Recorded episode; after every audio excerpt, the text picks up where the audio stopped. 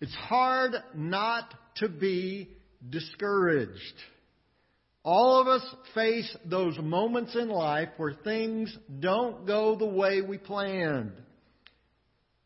Most of us, at some point in our life, are going to face those tragic circumstances that literally knock the breath out of us. And some of us face those situations that don't seem to get any better, no matter what we do. Paul was there. His life was spiraling out of control. Here is his resume to this point in his life. Churches where he had led were in chaos. Cities where he had lived, city officials there ran him out of town. His current employment status? None. His current address? a Roman prison cell. No church today would call Paul as their pastor. He couldn't even pass the background check. It would appear that Paul's ministry was finished. But surprisingly, that's not the way Paul saw it. Now, he didn't minimize the harm and the hurt of his situation, but Paul was able to see something else to look beyond his situation to the power of God. Here's how Paul describes it as he's writing to the church in Philippi in what we know of as the letter to the Philippians, chapter 2, verse 17. But even if I am being poured out like a drink offering on the sacrifice and service coming from your faith, I am glad and rejoice with all of you. So you too should be glad and rejoice with me. Like Paul, we can find joy in discouragement. Now, now God does not minimize our discouragement. He, he doesn't minimize the, the hurt that we feel. God understands that sometimes we hurt, sometimes we hurt deeply. And God not only understands that, He knows that in a way that no one else can. He knows how deeply we hurt even more than we do. He created us. He knows everything about us. And He knows exactly what it means when we hurt. He knew that Paul was hurting. Paul describes his situation in no uncertain terms there in verse 17. He says, But even if I'm being poured out like a drink offering on the sacrifice and service coming from your faith. Now, the drink offering is something that comes from Numbers chapter 15. It was a common practice in the sacrificial system of the Old Testament and would have been very common in Paul's day as well. It was typically an, an extra offering. It, it was made in addition to the required sacrifices. It was designed to be a, a sign of, of extreme devotion and worship. And, and the worshiper would bring their offering to the, the sacrificial altar, and, and it would be a liquid, a, a, a, drink that would be poured out around the altar. And the symbolism was obvious. Once you've poured it out, it doesn't come back. Once it's poured out, it's completely given to God. And, and that was the symbolism of, of the sacrifice that the individual making that drink offering was saying to God, I am giving myself entirely totally to you, completely devoted to my Savior and Lord. Once poured out, there was no going back. Well, Paul sees his current situation in just those kinds of terms. He realized exactly what it was he was facing. Being in prison was, was bad enough, but not knowing what was going to happen next was far worse. He was completely at the mercy of the Roman officials. At any moment, the order for his execution could come through and there would be nothing he could do about it. It's not hard to imagine the discouragement Paul must have felt.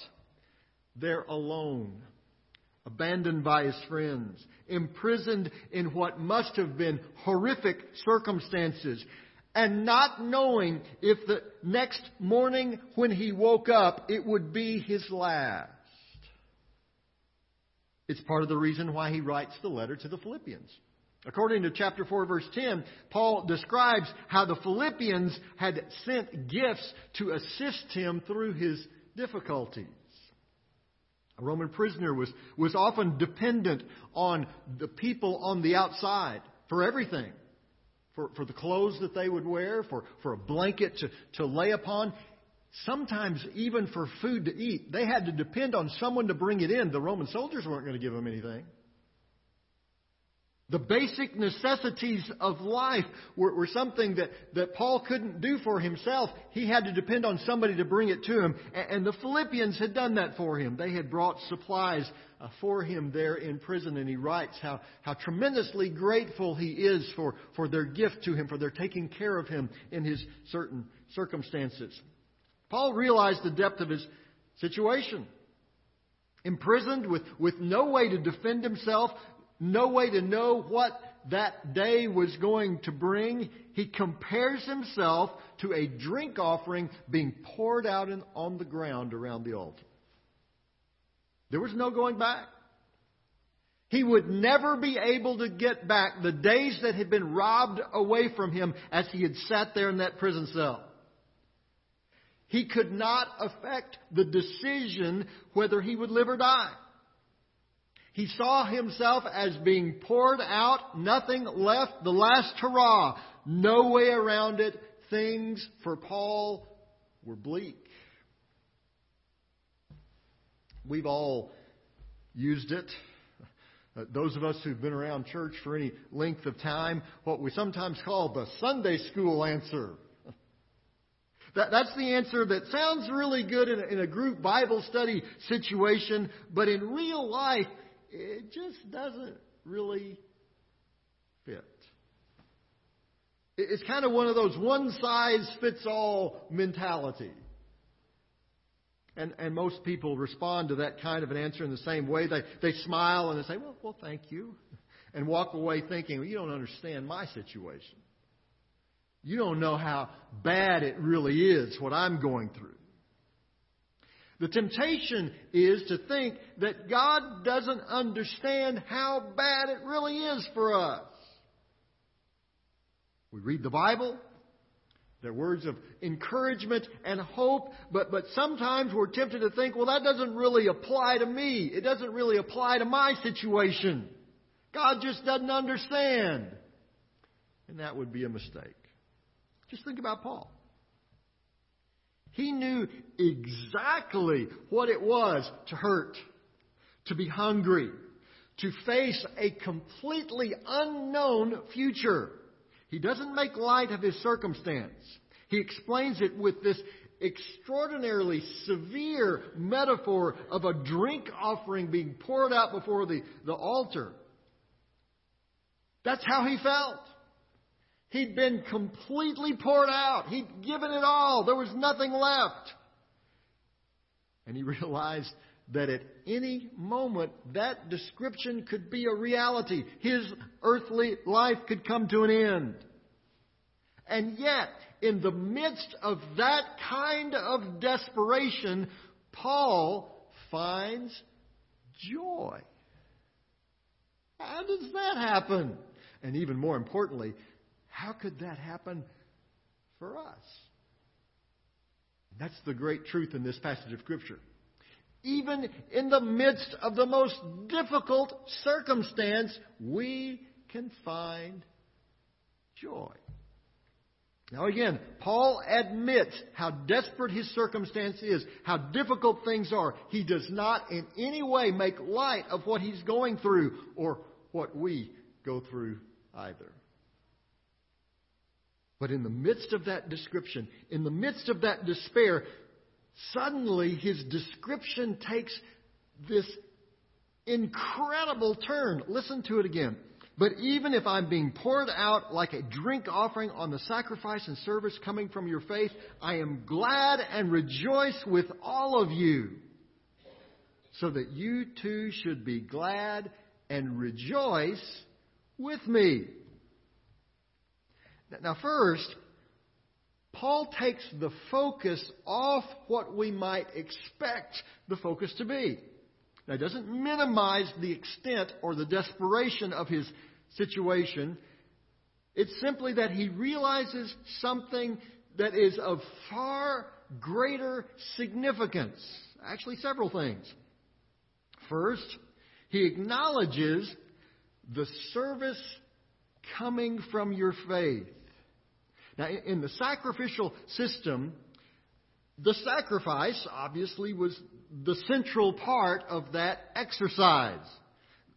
The drink offering would have been considered secondary. The, the original sacrifice, the thing you came to the temple bringing, whether it was your, your animal or your grain offering or, or whatever it might have been, that would have been the focus of the, the worship time. The drink offering was something that was kind of an, an add on, if you will. Paul sees the faith of the Philippians in a similar kind of way. And he reverses it. Instead of the drink offering, which now he identifies with their, their, their faith and their, their service, their, their service that they brought to him in the Lord, instead of being secondary, he sees that as the main thing. That's where his focus goes. It's far more significant than his suffering. And that's how Paul could rejoice even in the midst of his, his despair. He saw what was really important even in that situation. The continued faith and service of the Philippians, their, their worship for Christ meant that the message of the gospel was going to continue even if Paul's earthly life did not. And that brought him joy. Even a Roman executioner could not stop the spread of the gospel. And so Paul rejoices. Now, he could have chosen to focus on the despair of his situation. He could have. It was a horrible situation. But that's not where Paul chose to focus. Instead, he chooses to focus on the joy of Christ being magnified. And he invites the Philippians to do the same. He says, Be glad and rejoice with me. When we were in Taipei, Taiwan, working with Jacob and Sarah Franklin a few years back, they told us the world's second tallest building was just a few blocks away. Wouldn't have known it by me. Because every day it was so overcast that all we could see was gray. And then one day, the clouds parted, the sun came out, and so did Taipei 101. That's the name of this building. It's named after the number of floors that it has. 101 stories tall. You couldn't miss it. Except we almost did. Life can be a little bit like that. The clouds roll in, and all that we see is the gray.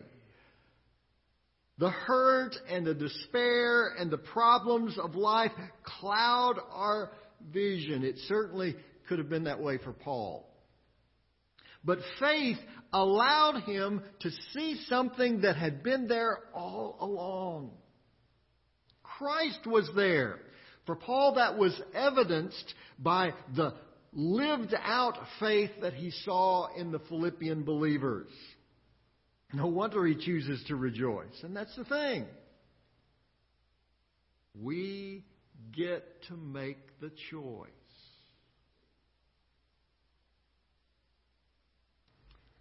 The clouds are going to roll in in our lives. It's going to happen. You can guarantee it. But don't forget. Jesus is still there. If you need evidence of that, just look around. And you, like Paul, will see lives of faith lived out around us, reminding us in the same way they reminded Paul of the reality of the power of Christ, that Jesus is still at work, that Jesus is still here, and we can rely on Him. What we need to do is to focus on that. Sitting there in that prison cell, Paul could have focused on his situation. He could have focused on the hunger gnawing at his stomach. He could have focused at the, the cold biting at his skin. He could have focused at the fear of, of what was possibly going to happen to him. He could have focused on any of those things, but Paul made a decision. He decided, I'm not going to focus on that. I'm going to focus on Jesus. Now, he doesn't minimize the difficulty of his circumstance. He doesn't minimize how hard and how difficult and how tragic what he's going through is. He simply chooses to focus on something else. What a lesson for us to learn. Because we get to make that same choice.